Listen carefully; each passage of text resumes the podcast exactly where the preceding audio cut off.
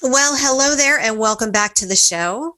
Now, I just wanted to take a moment and tell you that my heart is so full. I am sincerely grateful and honored that you keep showing up for yourself and for these important conversations. Now, I know that you could be doing a million other things, and you are here and for that, I am grateful. Now, if this is your first time listening to the Vision Driven Mom podcast, I welcome you to the Vision Driven Mom community. If you haven't already, go check us out at the at, it, in the Vision Driven Moms group, Moms with an S, and join us. We will welcome you with open arms. Now, before we get started, I wanted to tell you that I'm putting the finishing touches on the Vision Driven Mom movement. It's been percolating in my mind and in my heart, as you know, and it's making its way into the world. Now, it's all about parenting in your own unique way. It's about creating the childhood you want your kids to experience. It's about being the role model you want your children to see with grace and calm confidence. It's about moving your body and your life forward with a collective of like minded moms. Now, I'm putting the finishing touches on the first phase of the movement right now, and I just can't wait to share it with you. In the meantime, be on the lookout for the announcement. Now, if you haven't already, download the Vibe Care Toolkit at vibecaretoolkit.com. That will get you on my email list, and you'll be the first to know about all the goodness that's yet to come. I am proud and honored to welcome back our next guest. Dr. Cam is in the house. She's here for an anniversary interview. She was one of their very first guests on the Vision Driven Mom podcast a little over a year ago, and you are going to love this episode. Now, Cameron, Dr. Cam Caswell, PhD, the teen translator, is an adolescent psychologist, family success coach, host of the Parenting Teens with Dr. Cam podcast and Parenting Teens Power Hour. And she's the author of Power Phrases for Parents, Teen Edition. For over a decade, she's been helping parents build strong, positive relationships with their teens through improved communication, connection, and understanding using her prime parenting framework. Dr. Cam is the mom of a teen too, so she not only talks the talk, she walks the walk. Now, this episode, Dr. Cam is the teen translator, right? But this episode is for moms in all phases of motherhood. I know that you are going to, um, there's so many gold nuggets in this episode. You know, I think you might want to get a pen and paper. um, she always has so many gold nuggets to offer. I hope you enjoy this conversation just as much as I did. This is the Vision Driven Mom podcast, and I'm your host, Tracy Nolan Bierman. For moms, by moms who believe that anything is possible, even in the midst of motherhood. Each week, you'll hear firsthand relatable stories from moms that have journeyed through motherhood from fear, loss, and heartbreak to healing, empowerment, and success. Motherhood is truly the journey of a lifetime, so let's enjoy the ride together.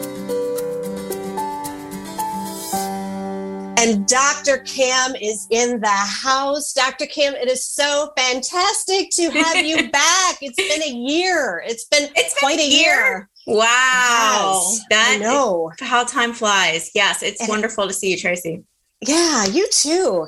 Now, I know, now, so it's been a year, but I would love for you to um, tell our listeners a little bit about your journey and you could talk about what's happening because i know you have you you've grown leaps and bounds as well in the past year. So anything that you would like to to share with us about your journey and and and what you're up to now? Yeah so I, I, mean, I'm doing the family coaching on a regular basis. I now have a live group that I go in with. We have a group coaching program that is Sweet. we're ending up, we're just ending up another another group, which is phenomenal. And I love working with its parents. And I love working mm-hmm. with parents in a group dynamic because a lot of parents are hesitant to do that but once they get in there they find out oh my gosh everyone's dealing with the same stuff i'm dealing with um, and we encourage and we push and we i just see more transformation in the group format than I do on one-on-ones. It's phenomenal. It is. It's just, and people feel empowered with it. Yeah. So I'm yeah. super excited about that. And then my latest thing, which is really recent, um, is I'm now um, co-founder of a company called the Thriving School Community.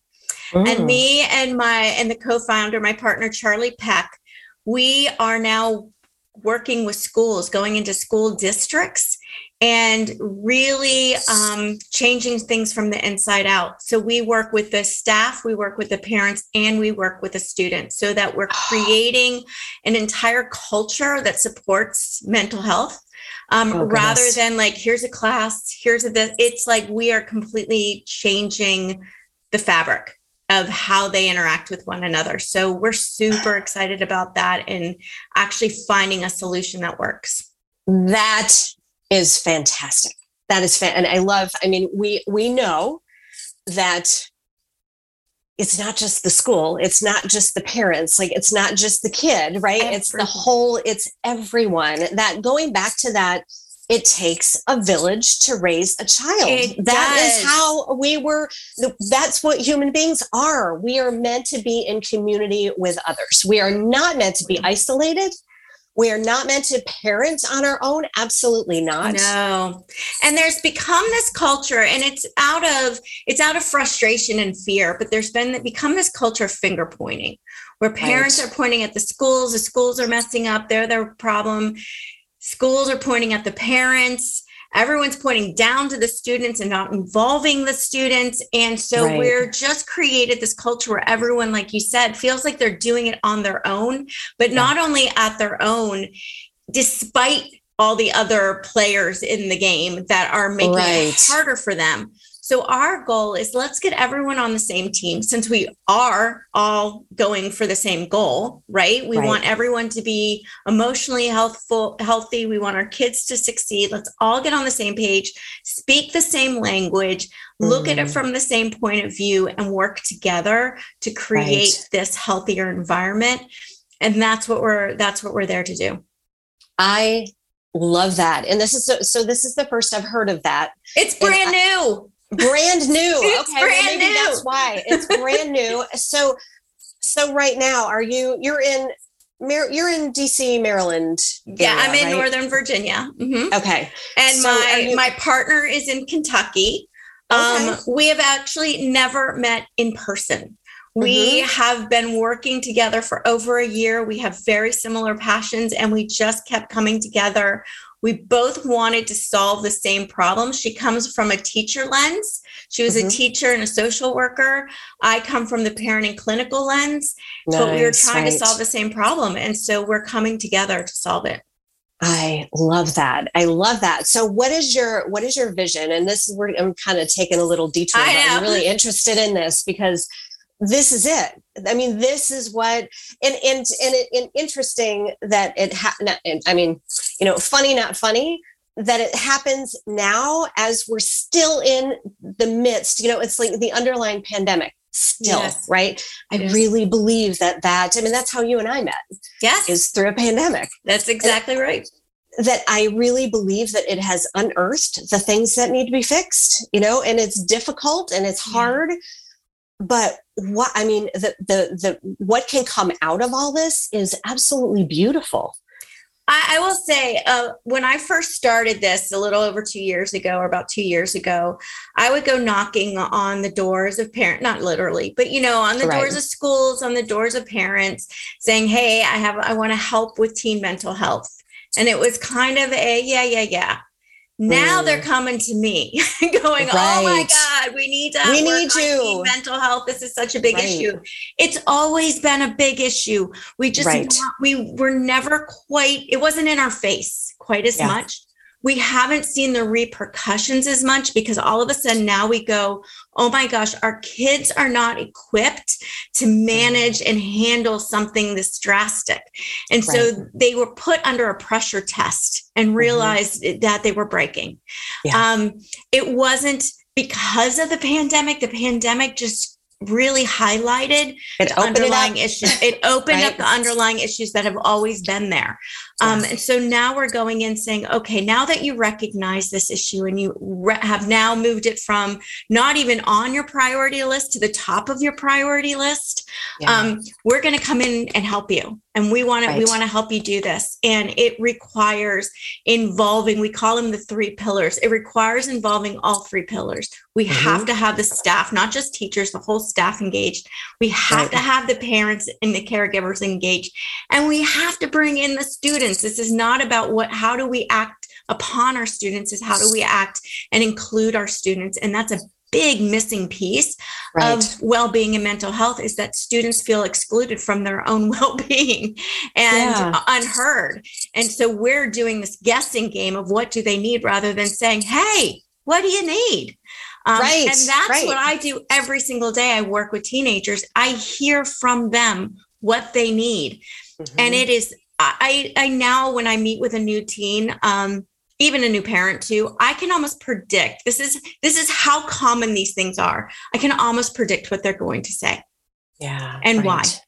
Right. because they're experiencing the same problem so if everyone if such a great number of people are experiencing the same problem i believe that's the problem we need to solve yes, and exactly. that's what we're doing we go we see the problem so clearly let's Right. solve it Right, right. Well, can you tell us a little bit about what you're seeing? What are you Yeah. hearing from them? Yeah. So a lot of it is this this from a staff perspective, they're extremely burnout and overwhelmed. Oh, the pressure that they're having on them now, they can't even, they don't have enough resources, they don't have enough support. They feel like they're on constant, they're just inundated with mm-hmm. people that need help without Right. having the resources and tools to actually help them the way they need or want to help them right? Right. So they're just in the state of like, I'm in this because I want to help, but I feel like I'm doing it with my hands tied behind my back. Mm, And so we right. need to free that up. We need to get them all together. We need to give them the resources and the tools that they need. Um, Mhm. from the parents' perspective, they are seeing their kids struggling and they don't know what to do to help them. Yep. And so they are, a lot of them are turning to the schools for help, but the schools, as we just said, are over overwhelmed. They're looking for mental health support. Mental health support system is overwhelmed, Overwhelmed, and yeah. overtaxed right now. Um, and the key is the parents actually are the most have the most influence on their kids' mental health. Yes. So they're looking for outside support and outside solutions when in fact if I if we can help I say I because that's what I do but if we can help them have the tools to Mm. actually help their own teens with their mental health and a lot of it is just how we engage with them the words that we use how we show up so much of that we tweak it has immense change and i'm seeing this over and over and over again as i'm working with parents and we work from with them we work with how they're showing up and all of a sudden they're coming back going oh my god i've been trying to change my child all of a sudden i change me and my child follows suit right. because right. so much of what they're doing is reaction. I hear from students Mm. over and over again to the point where I can almost I can predict it is I'm not heard. No one understands me. I am so stressed out and nobody believes me and no matter what I do it's not the right thing. All I do is get in Mm. trouble and I just don't even every day is the same difficult day and I don't want to get out of bed in the morning because I can't do it anymore. I hear this Mhm. and they just they are stuck and they don't have the perspective we have as adults to know that yeah this sucks this is really Right. difficult for a lot of people we're going to get through it and we've been through it. They haven't. They Right. haven't been through this and come out the other end. They don't know. And so Yeah. many kids are take are really resorting to desperate measures right now to Mhm. find a way out because they don't Yeah. believe there's a way out. And no one's hearing them or validating how much pain it is. We're trying to say oh it's going to be better. Oh it's okay. Oh it's not that bad. Right. this doesn't solve it for them. This doesn't help them they just Yeah. go well then something's wrong with me because if you're well, saying it's okay thing, right? Yeah. then I must be broken. So I'm just going to, I'm done. And I'm hearing this so much. And the last people they want to tell are their parents They don't want to disappoint them. They don't want to worry them. They don't feel like they'll believe them. They don't feel comfortable going to counselors and the people there waiting to help them. They don't know them. They don't trust them. They don't feel like they have a valid point. They feel like more people need them than I do. So I'm just going to suffer in silence. Mhm, And right. So this is where I'm seeing it broken. We all want the same thing. None of us believe that the, anybody else is there to support us. and Ugh, wow. so we just need to open those doors up and Yeah. give people the tools. That's a lot, Dr. Cam. That is a lot. That's a lot of need. I mean, I It think we is. knew, we knew that a year ago, right? We knew We that a year ago, but now we really know that in this, it, it's it's that it's uh, that there's a core, there's a big core problem. We have been seeing this. My my kids are in middle school, and we have been seeing this um, exactly what you're talking about Yeah. and um, and I have I've been listening to you. and as hard as it is, especially as a coach, right? Because I want to help. I want to help my kids. Yeah. I have learned you I think you talk about the 80-20, the 80% listening and the Mhm. 20% 20% talking. Yeah. That is brilliant. And it and it's so hard for us sometimes because we want to, like you said, we can tell them all day that this is just a blip and it's you know things are going to be different. Things are actually going to come out better in the end, which is really hard to see when you haven't been through anything like this before Yeah. but that that listening that you were talking about you know that that um, that listening to what do you need and i've also found with my daughter especially that if i you know nighttime yeah, i'm sure that you that you find this with your with your um, with your parents and your teens but nighttime bedtime when i slow down enough to just like lay on my daughter's bed and my son too they want to talk Yeah. and just in silence just like lay there if they'll let me if i'm Yeah. invited right Mhm. um, but that they will listen and that and then i can then i have more information you know Yeah. then i it's not just me telling them so Yeah. i love what you're doing and so what is your what is your what is your vision for are you are you um where are you working what districts where are you are you So we're working with a district in California right now. Mhm, um, okay. which we're really excited about, and we're reaching out to several others. And this, it, it really, um, the whole thing is, and what we've seen is, we see a lot of um, like solutions that are like, here, teach this to your teachers to teach to them, right? Mm, and it's just like, here's more stuff that the teachers they don't have, have the do. time or the capacity. They don't to have do the that time, and right we're not seeing the positive impact because we're still having the same problems over and over again. And so schools are going, okay, let me get all these solutions. The solutions don't work together. The solutions aren't Oh, really, they're solving little pieces of it.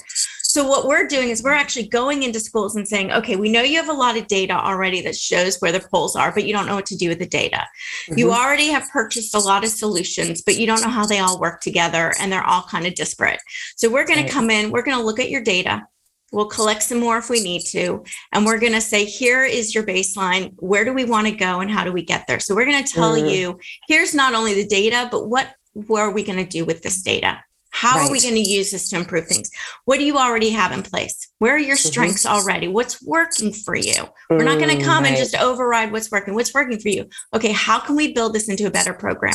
And the Right. whole program is based off of relationship building. Mhm. It's just Right. like these core competencies of how do we relate? It's listening, it's empathy, it's problem solving, it's collaborative, it's collaboration, it's decision, it's all of these things that are now going to be woven into every day. It's not like, okay, school, today we're going to learn about, you know, how to bullying and what not to Right. do. No, this is about how do I connect with my students? How do Mhm. I build that trust so that when they feel like they need to be heard, they feel heard?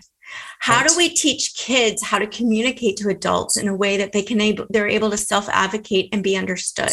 Mhm. How do we create this sense of empathy and this feeling of being seen? How do we create that in just the everyday life? So, this is about creating a culture that's built on relationships and respect and trust.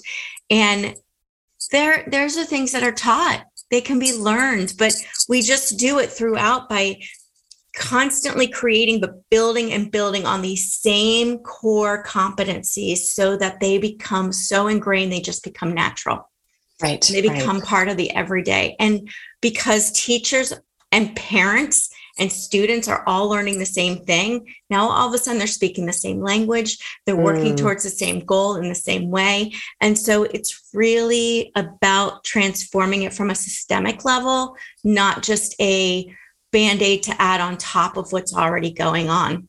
Right right. I love that. And as a as a former teacher um, and a parent um, and and with my kids in in um, in middle school now and i see i see the i see the attempts that you were talking about and they're beautiful attempts right? But we don't we don't we are unable to integrate when we learn something you know maybe you know a really fantastic um, uh, seminar or something but we we were unable to bring that in and so mm-hmm. that every you know i don't i don't ever see it where everybody's coming in Correct. you know where everybody and they're all beautiful attempts but i absolutely love what you're doing love love, Yay. love i'm so excited for you and for us as a yeah. nation you know that i mean it, that's how it starts just that you know and the the um the uh, the solution to a problem that's exactly that's it. what we're trying to do because and like you said we're coming from it from the perspective of we are the people we're helping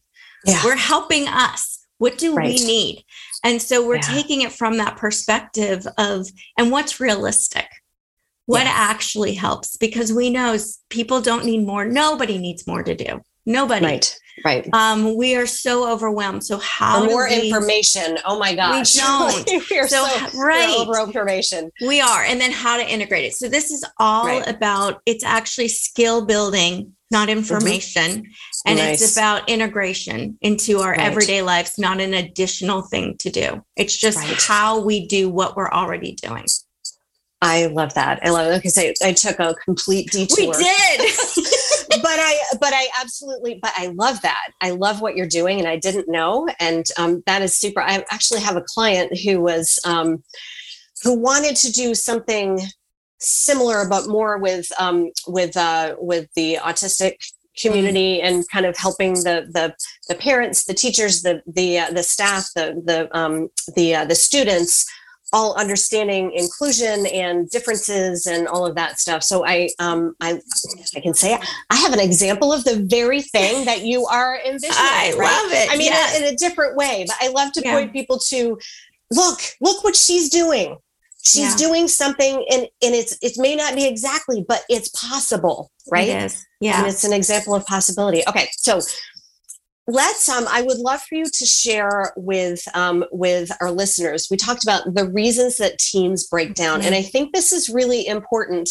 As we're learning as you're you know as you're you're you're creating this um this uh this beautiful um uh, environment i mean that's what you're doing right? Yeah what how can we help our our our teens and and see the signs what, what what happens when they break down and how can we help them yeah and and tracy this is a this is this is an example of the types of things we're bringing in right it's like mm, clarity right.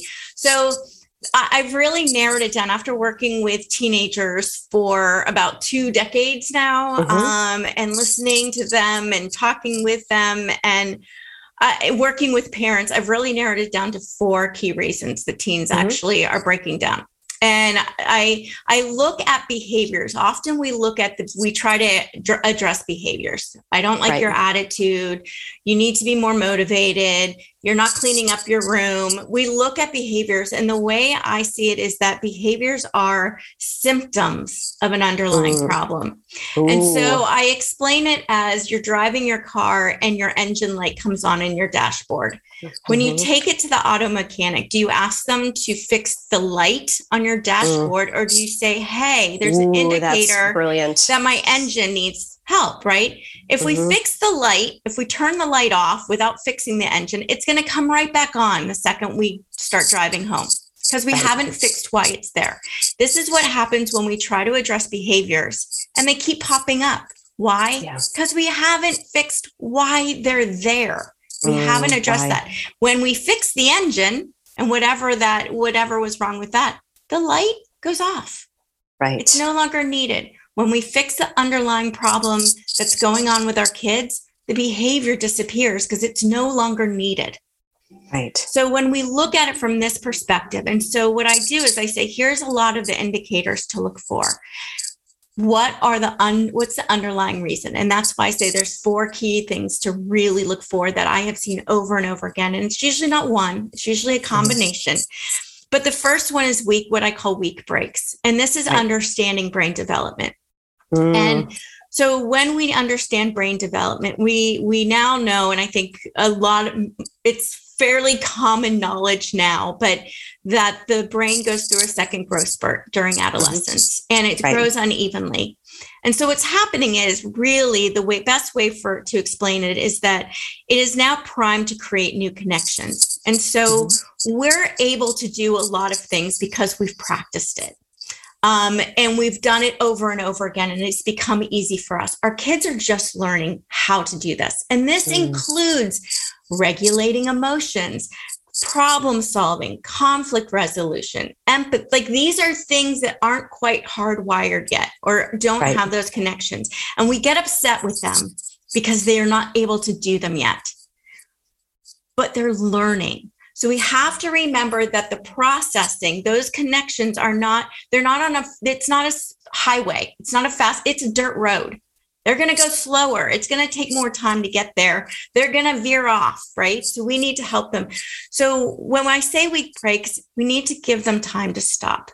mhm, And when okay. we come in and we add our own emotions onto it and we're triggering that fight or flight response, we're triggering those emotions, we're not only making it, we're, we're telling them to stop while we're pushing the gas pedal, Right. basically. Oh, yeah. right? So we're adding more and more and more. And there, and we're making it harder and harder for them to actually succeed.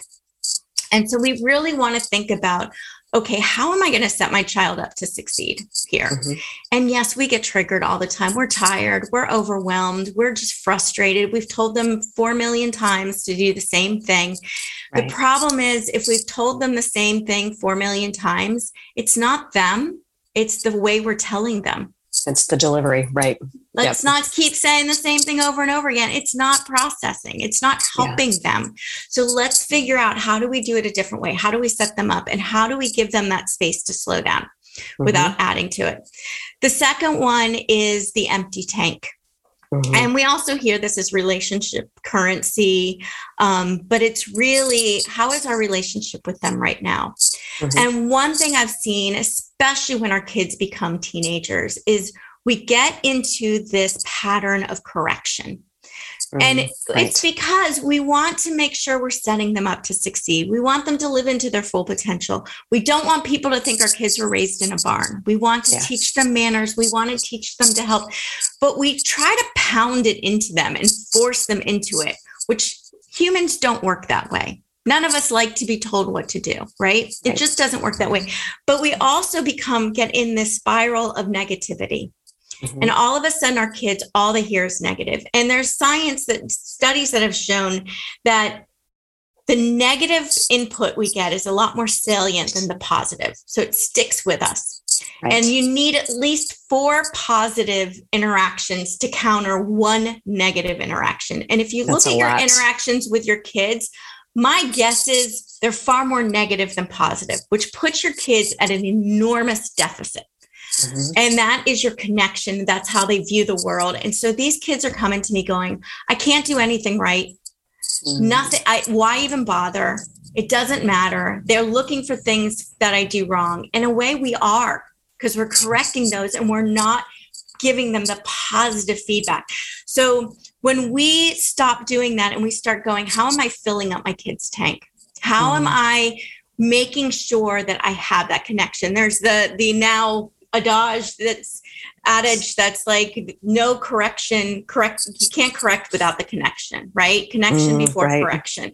And i think we kind of do the correction and forget the and then un, are like why won't my kids talk to me? Why are they so disconnected from me? Well we've created that disconnection Yep. All kids want to be connected with their parents, but we we have severed that, not them. And so when we start focusing on how do we connect with our kids, how do we fill up their tank? And there's so many different ways to fill up their tank. And you already brought up the number one, listening. I teach that Right. age. Listen, listen. Fastest way. And listening means not talking. Thank you. Yes, exactly. There is listening. Yes, uh, th- It's th- not- it there's, means- there's a difference between oh. I listened like Yeah. yeah, that and and ju- and sometimes it's so hard and you're like oh my gosh I really could help her make this better but zip and and I'm finding that that that more comes out when I'm quiet Yes. and then when I do talk I'm asking questions Yes. thank you you taught me this right yes. And now let's go back to the whole processing weak brakes part. When we ask a question, we tend to jump in before we've given them time to even process what we've asked. We Right, get the right. shoulder shrug, we get the eye roll, we get the I don't know because they're filling in that space knowing we're going to jump in because they haven't had time to think of it yet. And Yeah. when we never give them time, the opportunity to think of it, we roll right over it. They're not developing that ability to think about it. Mm, They're not getting That's any problem better at it. we were just talking about Yes. We gotta give them time to go slow and learn so they Right. eventually they can develop those skills. Yeah. And when we jump in to help, I'm putting that in air quotes, when we Yep. jump in to help, we're actually taking away, we're denying them the opportunity to actually develop it for themselves. Yeah, and the interesting thing is that we do what we do out of love. We do. And we do. don't realize that we A are hundred percent. That we are we're actually doing more harm than good. And it's And heartbreaking. It know? is, and and Tracy, I say this so many times because nothing I I ever say. I mean, I I like to get to the point because I want to make sure it's really clear. But I'm not about making people feel bad about what they've done so far. Oh yeah. Everyone right, is right. doing the very best they know with what they know. We've been doing it this way. The conventional parenting strategies we've used have been around for decades upon decades right. Yes, we just exactly. know now the outcome of them. And we know there's better ways thanks to brain science, thanks to a lot more research with we now know what works better and that there's other there's just other solutions. right. And so right. now that we know there's other solutions, now we can change. We can start Right. changing moving forward. Nothing about what we've done and it's never too late to change, but now that you know there's other ways, now you can start doing it. So I just want Yeah. to make that really clear too. Um, yeah, that's perfect because we don't want to beat ourselves up No, about you know no, no, any of it because that's No. not that's not helpful either. no, we're all doing it for the right reasons, and we're all trying our very, very best. Um, the the third reason is the low battery, and I think we we kind of forget this with our kids, but low battery i really think about you can kind of think about it as that dopamine um, the motivation whatever it is but the teens level baseline of dopamine which is that feel good that reward chemical right that that Mhm. kind of motivates us to do what's difficult their baseline's lower than ours is as an adult which means they Thank you. even need Okay. more they even need even more of that positive that and which is why they love their risk takers why they love Mm. video games and tiktok i mean we do too but man those shots of dopamine feel great and they need a Right. lot more than we do to do the things that are really difficult and guess what's Mhm. really difficult homework going Yeah, to school schoolwork, right? doing All of stuff that. that's boring. And so when we Yep. go and we get mad at them and we yell at them and we tell them, I'm going to take your phone away or you can't go Mm. out with your friends until you do this, we're taking away the very things that are the only things that are going to give them shots of dopamine while Oh, we're that is so decreasing and, and we're shooting the filling their brain with cortisol which is Mhm. absolutely the opposite of it because we're stressing them Mm. out we're getting angry we're raising that fight or flight so once again as we're trying to motivate them and i'm going to put i'm doing a lot of air quotes today i don't know I why i usually don't do that but motivation when we try to motivate our kids let's get real we are trying to basically make them do what we want them to do right. that's not motivation that's making them Mm. do what we want them to do And Okay. then humans don't work that way. What we want to do is we want to find what their internal intrinsic motivation is, what their passions are, what motivates them. And we then leverage that. We then use that not against them, but as a way to say, okay, my kid loves video games. Great. Then what do they learn through? How, what are they learning through video Mm. games? How do Right. we use video games to help them develop the skills they want to do? How do we use video games to f- connect with them?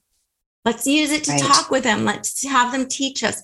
How do we use what they are already motivated to? Because our kids have a mm. lot of motivation. Let's, Yeah. we cannot say kids are lazy. They are not lazy. Sorry. When they want to do something, they are the most motivated, passionate, energetic people on the earth, right? Right. far more than we are. They're not motivated to do the boring tasks that hurt their brain that they don't have the battery, their charged battery to do. Right. So, how do we charge their battery? And only then can they do the stuff that's really difficult.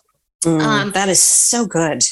And then the final thing is poor directions. And this is communication. This is communication. And I, like I said earlier, if you've told your kids to the same thing 40 times, let's look at how you're trying to communicate that to your kid Right. because they're not getting it. No child wants to get in trouble. All kids want the approval and acceptance and to feel good from their parents. They do not know what the heck we want. we This is true. assume they know a lot more than we do. They assume that a clean room is as important to them as it is to us, and it means the same to them than it is to us. It doesn't. They could Right. care less. Um, it's not a thing on them. Like, why is it important to us that their rooms are clean? Why? Right. Yeah. So let's think about that. Um, so, and I, I'm saying this as a person that had to let it go myself because Yeah. I like my place neat. And my child's room is now her room is her room. I shut the door. I don't go in there because when I do, it makes my whole like I just yeah. I get it. But we also are learning, you know what? That sprawl can't happen in the rest of the house. And so here's the Right, right. expectations in the house. And what it, don't get mad at her for that because that's Mm-hmm. not how she lives. I help her and say, hey, it would be great if you could take your shoes up. I'm going to put them on the stairs so you remember. Please take them up. Because Right. it, she's doing it for me, not for her. Yeah. right. Yeah. So I can't get mad at her for not doing something that's important to me. Um, right. Right. and and being aware of that and also knowing that we also need to be considerate of what's important to them Yeah. right because we're modeling that um so it's really the directions of how am i explaining this and am i giving it to them in a way that's setting them up to succeed and my favorite way to do this is really by making value based decisions and i work with Mm. parents and i think we've done this tracy it's about like defining your top five values what's important really important to you because when we ask our children to make a decision based on is that the right thing to do and that's how we're communicating right do the right thing what the heck is the right But they thing don't know the right thing. Yeah. Right. i mean the right, right. thing can change day to day the right Yeah. thing can change out it can change if i'm at my mom's house versus my dad what's is that the kind thing to do Yeah. was that the healthiest choice you could make Oh, now we've so got good. Something that is myself. uh, now we've got something that's foundational and if they do something and they say yes that was the kindest thing you could i could do and you're thinking "Ah, i don't know about that we're not getting mad at them we're going well let's redefine what kind means Mm, right. what is right. that what does it feel like we also need to take into account that our values when they become teenagers are not going to be automatically their values. Yeah. they're now figuring it out for themselves and that's good. Where they're they're now critically they're thinking critically. They're thinking they've got much more input and that they're taking in and, and they're able to now connect the dots to a lot more things. So they're Right. now trying to figure out what values mean to them. So let's help them define their values. And I- make decisions based off their values. I absolutely love that. And I think one of the most powerful experiences that I have, or, or um, not experiences, but um, uh, exercises that I have ever done. I did it about six, seven years ago with my coach. I um, I defined my core values. Mhm. I had never done that before, so I was making decisions based on I don't know whose core values, not mine. So that's why I was feeling wonky. So I love that, and that we're helping them to identify them. Right? I think that's brilliant. Well, and the way the way that this happens is now we're empowering them to make good choices, which is all we ever want them to do. And I think even as adults, and no, I mean, I hadn't done that until I was like, oh, parents, wait, parents need to do this. I'm a parent. I need to do this, right? Right. so it's right. like so we've so our we now have the core values in our family which are Mhm. really just digging down to how am i making my decisions and a lot of them we already were making value based but they weren't clear what those values are but they also help me go why am i making this decision because this isn't really aligned to any of my values well it's because i'm worried about what other people are going to think right. we do that Right. That's self awareness, right? lot. we do that a lot is my Yeah. value making everyone else happy Mm, no. So why am I making all my decisions on that? right. So we often, and then that's when we start, and we know we're out of alignment with our own values when we start feeling not good about our decisions. We're exhausted. Why are we Right. exhausted? Because we're making decisions that aren't supporting what we believe in. We're making decisions based on, like what you said, what we feel other people are expecting of us Yes. and not what is important to us. And so when we do this to our kids, guess what? They now have the strength to make really Mm. good decisions in the face of peer pressure. right. They now know how to make really good decisions when they're in a situation they've never been in before. Mm, And it's not trying to figure out and guess what would be the right thing. Right. because Or it's of the- because that's what my mother would tell me to do. Well, and often that's the opposite because they're like, Right. well, no matter what I do, my decision making is based on if I'm going to get in trouble or not. That's where a lot Right. of kids are right now. We we've Right. we've now narrowed their decision making to am I going to get in trouble or not? Because that's that's the outcome, right? We have so many consequences that it's not about making a good decision, is about avoiding a negative consequence. So am I going to avoid a negative? Well, there's a lot of ways to avoid a negative consequence. I can lie about it. I can Yeah. hide it. I can cheat. I can do a lot of different things that mm, it's not what we were trying to accomplish. But in the end game, if their decision making is based off of am I going to get in trouble or not, we're not teaching them good decision making. Right. Right. I love that. I love that point too. And I, I wasn't really thinking about that, but it's true, right? I did it when I was a We kid. all do. Is this decision going to get me in trouble? Or how, what can I do to not get caught? Like, these this is how I was basing my decisions Right. when I was And- growing up. Yeah. Tracy, let's be clear. This is not a defect in our kids either. Let's realize Right. again that our kids' reward system is needed, right? They they Yeah. are they are brain is now wired for risk. So if they're in a situation that looks really fun, they're thinking short term. That's the way their brain works. They haven't had this long term processing of, ooh, if I do this, here's all the negative outcomes that could happen. No, they're doing, this looks really fun right now. That's what I'm focused on right now. Consequences, I'm not, it's not that I'm ignoring the consequences. I'm not even thinking about the consequences. Right. Right? I'm thinking about this. And the more kids involved, the more that looks, the more dopamine I'm getting because now not only am I getting the thrill, but I'm getting the positive feedback from my peers, which is even Mm, more. Right. So when we say, What the heck were you thinking? Well, they were thinking this looks fun. right. Oh, I just disappeared. Um, that's what they were thinking, right? So there we go. So that's so we need to remember that too. Getting again, getting angry at them for making that bad decision does not give them the tools to make a better decision next time. Right, right. I I love that. I love that, and that that uh, the reminder to us when something does come up to, you know, what I teach is to um, to stop, take a breath, pause, and respond rather than that, you know, you you you you you, or and and really understanding. And this is uh, this is something that you have helped me to understand too. I've learned a lot about executive functioning and the Mhm. brain over the past um, the, over the past eighteen months. Um, but that the brain just isn't ready yet you know we think like my son is my son is he's just about a hair shorter than me at this point mm-hmm. so he looks like a big kid but his brain is not.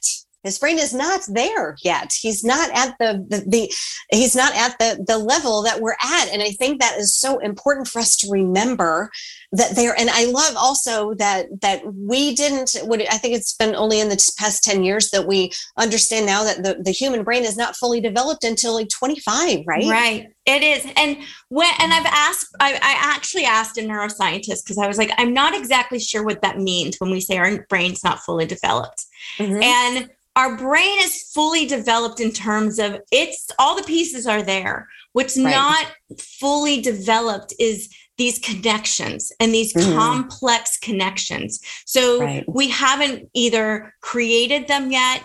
Most of them are created but aren't strong enough yet. They're still kind of temporary. And so mm-hmm.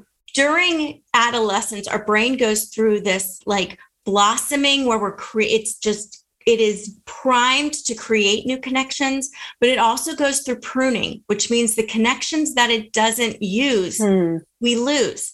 Okay. This is why it is so critically important to give our kids the opportunity to problem solve, to decision make, mm. to make mistakes and learn from them because right. they're now developing those connections. And if they, if we do it for them, they're develop, they're not developing the ability to do it well. And then right. they go into adulthood and they still are not indecisive and don't know how to make problems and are terrified of failing because the message we send when we jump in to save them is it's not okay to fail. So I'm going to do this for you because right. I don't trust you to make a good decision.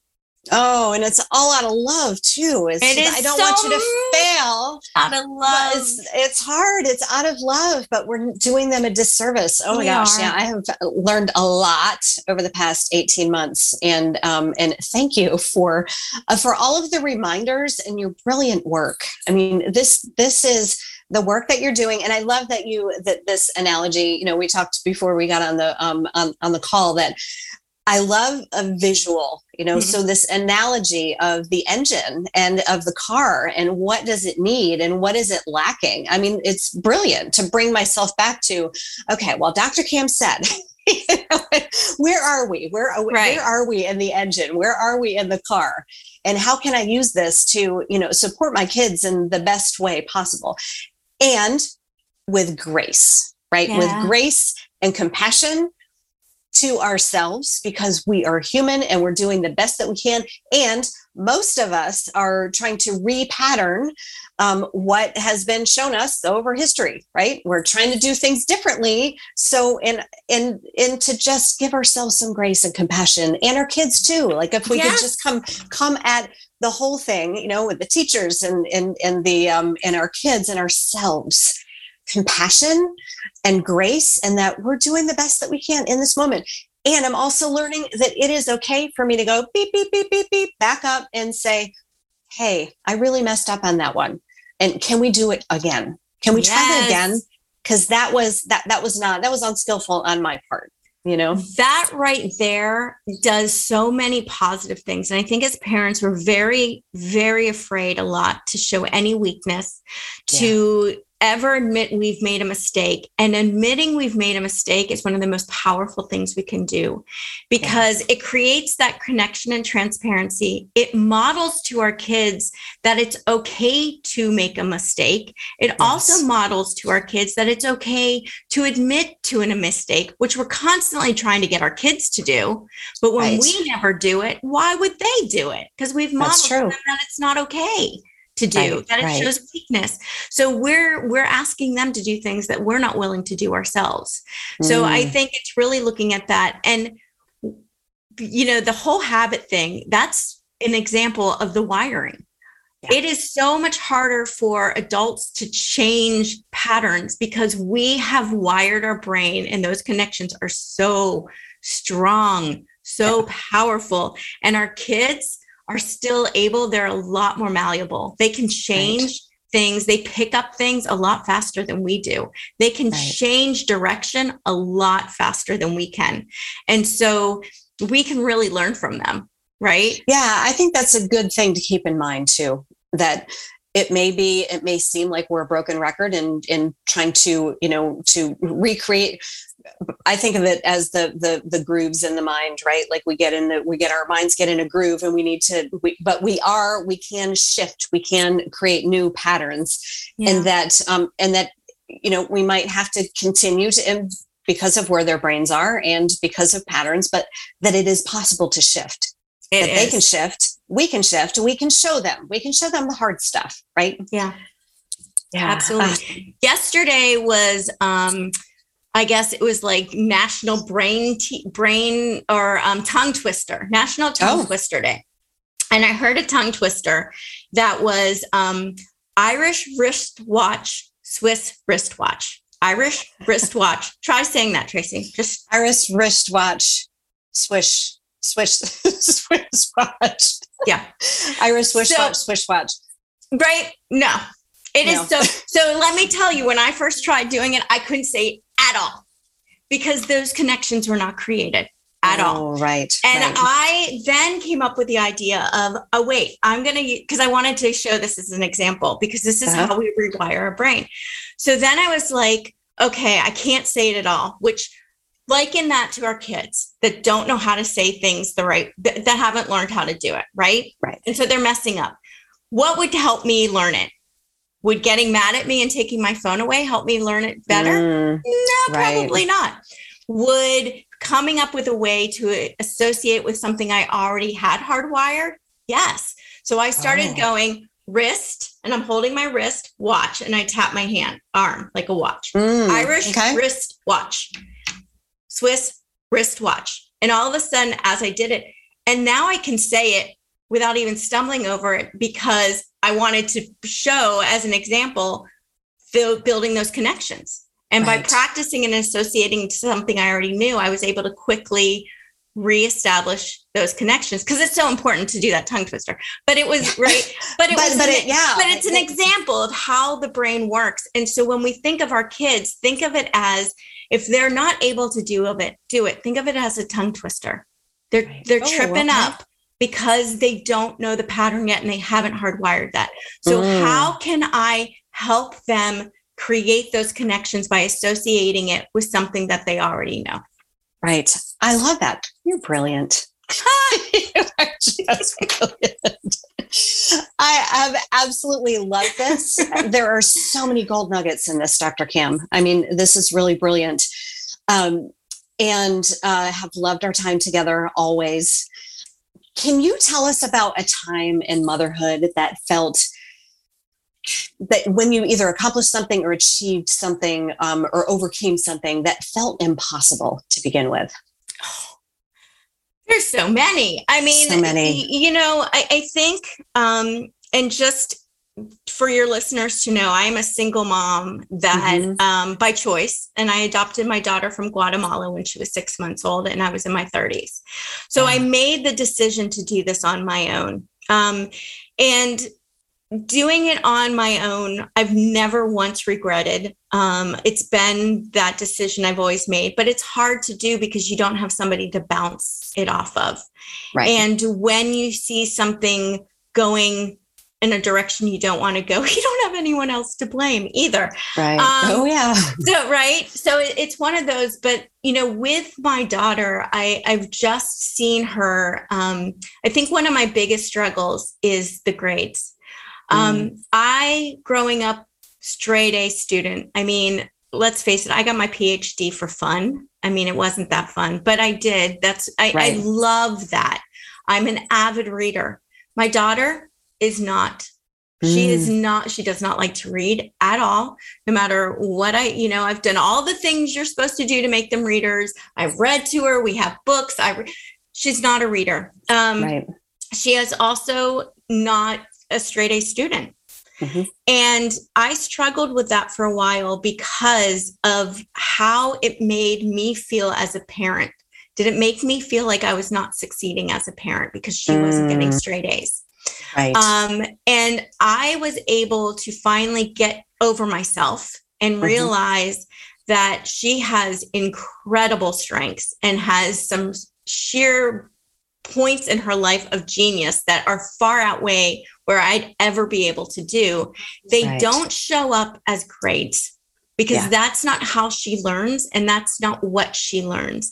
But her ability to problem solve, to decision, to make decisions, to plan things, like her me- there's things that she has that are so incredible and i've learned to really foster that Mm. support that build out that and let go of the things that i've realized in our lives don't matter Right, they're not right. measuring anything of importance in who she is Yeah. and it it was a hurdle for me to get beyond that because i still at times will go oh my gosh should i be more worried about this? Um, and when teachers say something to me and i'm like i know for a fact that my daughter is doing the best she can. I am letting her own it. I'm supporting her where she needs it but she Mm, her grades have actually gotten better when i let go and let her own it. Right. and they're not straight A's, no, but they're better. And she's learning and she takes pride in everything she does because it's Mm. her doing it for her, not for Right. me. I love that realization, and it's hard, right? Because we. I, it's it's a. I think for one thing, the patterning of you know of grades and the importance of grades, the the patterning, you know, generations of patterning that you have to be, you have to do it this way, but also that um, that realization, and it's so interesting. I find too that when I back off, then things tend to smooth out, smooth out, and not necessarily grades, but other things. You know, when I oh, yeah. back off on my like why does it have to be that way? And i love earlier how you you brought in the the room you know why does she need why do they need clean rooms? They don't. But i i love the the um talking about the rest of the home. This is our shared space right? This needs to be picked up and this you know this is how we do it but um but yeah i love that realization and that and Yeah. oh my gosh your daughter is um she's amazing she's just such a cool cool kid She is a cool kid. I'm going to agree with you on that one. She's a super cool kid. Um, and my job, and I've always said this from the get go, is my job is not to get in the way of her becoming who she is. Mm, right, right. Absolutely. Absolutely. Well, Dr. Cam, this has been amazing. I always love my time with you. Now, can you tell our listeners how they can find you? Oh, super easy. Uh, my podcast, Parenting Teens with Dr. Cam. Definitely And, have to listen to that. Uh, yes. that is twice a week. I do it twice a week. Um, and have different guests and love it. You've been on it. Um, and I just my website is askdrcam.com. Mhm. That's Okay. it. And Brilliant. everything you can find with me, you can find everything on, including the new thing I'm doing for schools, Thriving School Community. There's a link to that from there as well. So everything is right there. Great, great. Well, thank you so much. Thank you so much for taking the time and to, for helping me celebrate a year of podcasting. I mean, yay, right? Amazing. Congratulations. I know, I know. Thank you. Well, thank you, thank you for um for coming back on and sharing your brilliance with listeners. Anytime. I love coming on and getting such lovely feedback from you. I'll good. take it. Well, I'll take it. we still It's all all need true. it. It's We all need it, right? I know exactly. All right. Thanks so much. Thanks. Bye for now. Bye.